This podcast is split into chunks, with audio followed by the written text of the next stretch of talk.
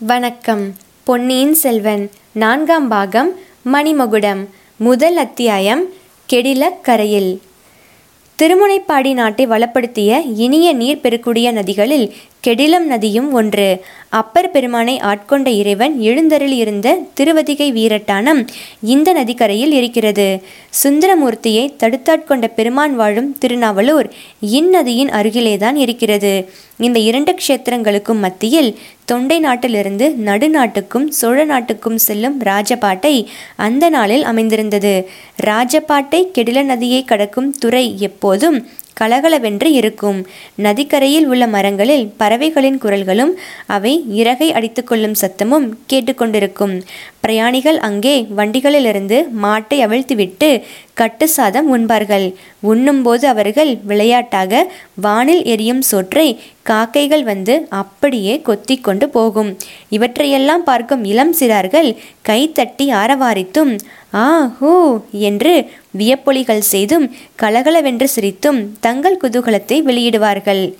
ஐப்பசி மாதம் ஆரம்பத்தில் கெடில நதியில் வழக்கத்தை விட அதிகமாகவே வெள்ளம் போய்க் கொண்டிருந்தது.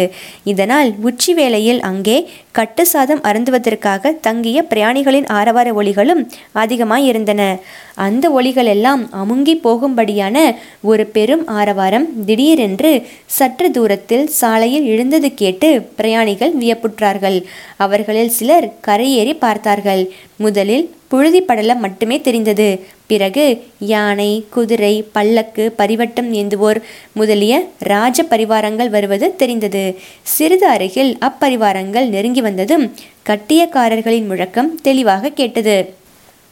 பன்னிரெண்டாம் பிராயத்தில் போர்க்களம் புகுந்த வீராதி வீரர் வீரபாண்டியன் தலை கொண்ட கோப்பர கேசரி இரட்டை மண்டலத்தார் சொப்பனத்தில் கண்ட அஞ்சும் சிங்கம் தொண்டை மண்டலாதிபதி வடதிசை மாதண்ட நாயகர் மூன்று உலகமுடைய சுந்தர சோழ சக்கரவர்த்தியின் திருமகனார் ஆதித்த கரிகால சோழ மகாராஜா வருகிறார். பராக் இடிமுழக்க குரலில் எட்டு திசையும் எதிரொலி செய்யும்படி எழுந்த இந்த கோஷத்தை கேட்டதும் கெடில நதித்துறையில் இருந்தவர் அனைவரும் அவசர அவசரமாக கரையேறினார்கள். அத்தகைய வீராதி வீரனை காண வேண்டும் என்ற ஆவலுடன் நதித்துறையில் நடுவில் வழி விட்டுவிட்டு இருபுறமும் அவர்கள் ஒதுங்கி நின்றார்கள். கட்டியக்காரர்கள் எக்காலம் ஊதுவோர் பரிச்சின்னம் ஏந்துவோர் ஆகியவர்கள் முதலில் வந்து தண்ணீர் துறையை அடைந்தார்கள். பரிவாரங்களுக்கு பின்னால் மூன்று குதிரைகள் ஒன்றின் பக்கம் ஒன்றாக வந்தன.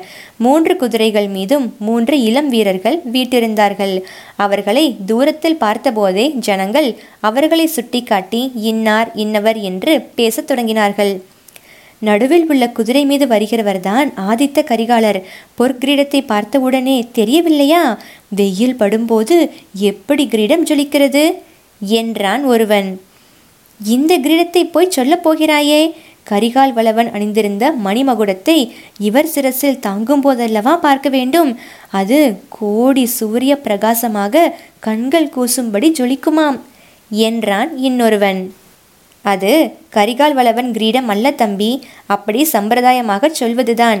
பராந்தக சக்கரவர்த்தியின் காலத்தில் செய்த மணிமகுடத்தை தான் இப்போது சுந்தரச்சோழர் அணிந்திருக்கிறார். இன்னும் எத்தனை நாளைக்கோ தெரியவில்லை என்றான் மற்றொருவன். சுந்தரச்சுழரின் வாழ்நாளை இப்படித்தான் சில காலமாக எண்ணிக்கொண்டிருக்கிறார்கள். அவர் சிரஞ்சீவியாய் இருப்பார் என்று தோன்றுகிறது என்றான் முதலில் பேசியவன்.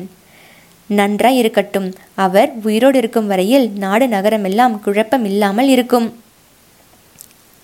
அப்படியும் சொல்வதற்கில்லை. பொன்னியின் செல்வனே கடல் கொண்டு விட்டதாக செய்தி வந்ததிலிருந்து சோழ நாடெங்கும் ஒரே அல்லோல கல்லோலமாய் இருக்கிறதாம். எப்போது சண்டை மூழுமோ என்று அங்கிருந்து வந்தவர்கள் எல்லாம் சொல்லி வருகிறார்கள்.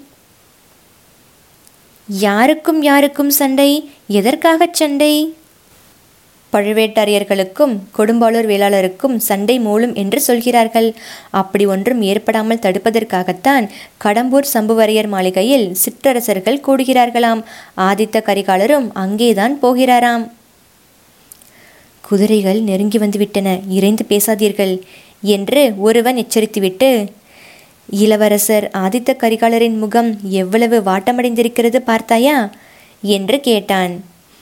அவர் முகம் வாட்டமடைந்தில்லாமல் எப்படி இருக்கும் ஆதித்த கரிகாலருக்கு தம்பியின் பேரில் பிராணன். அப்படிப்பட்ட தம்பியை பற்றி தகவல் தெரியவில்லை என்றால் தமையனுக்கு வருத்தமாயிராதா தந்தையோ நடமாட்டமில்லாமல் இருக்கிறார். இதெல்லாம் உலகத்தின் இயற்கை தம்பி இளவரசருடைய முகவாட்டத்துக்கு காரணம் இவையெல்லாம் அல்ல.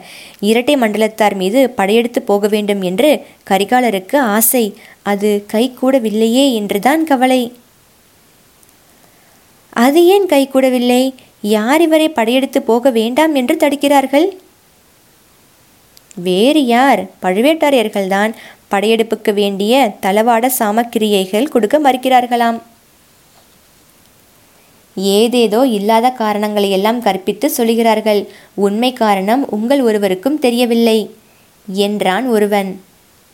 எல்லாம் தெரிந்தவனே உண்மை காரணத்தை நீதான் சொல்லேன் என்று இன்னொருவன் கேட்டான். ஆதித்த கரிகாலர் யாரோ ஒரு பாண்டிய நாட்டு பெண் மீது காதல் கொண்டிருந்தாராம்.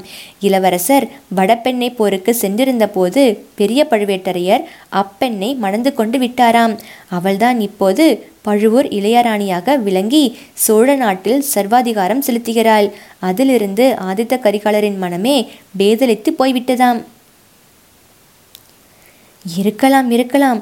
உலகத்தில் எல்லா சண்டைகளுக்கும் யாராவது ஒரு பெண் தான் காரணமாக இருப்பாள் என்று பெரியவர்கள் சொல்லியிருக்கிறார்கள் அல்லவா? எந்த பெரியவர்கள் தம்பி அப்படி சொல்லியிருக்கிறார்கள்? சுத்த பைத்தியக்காரத்தனம்.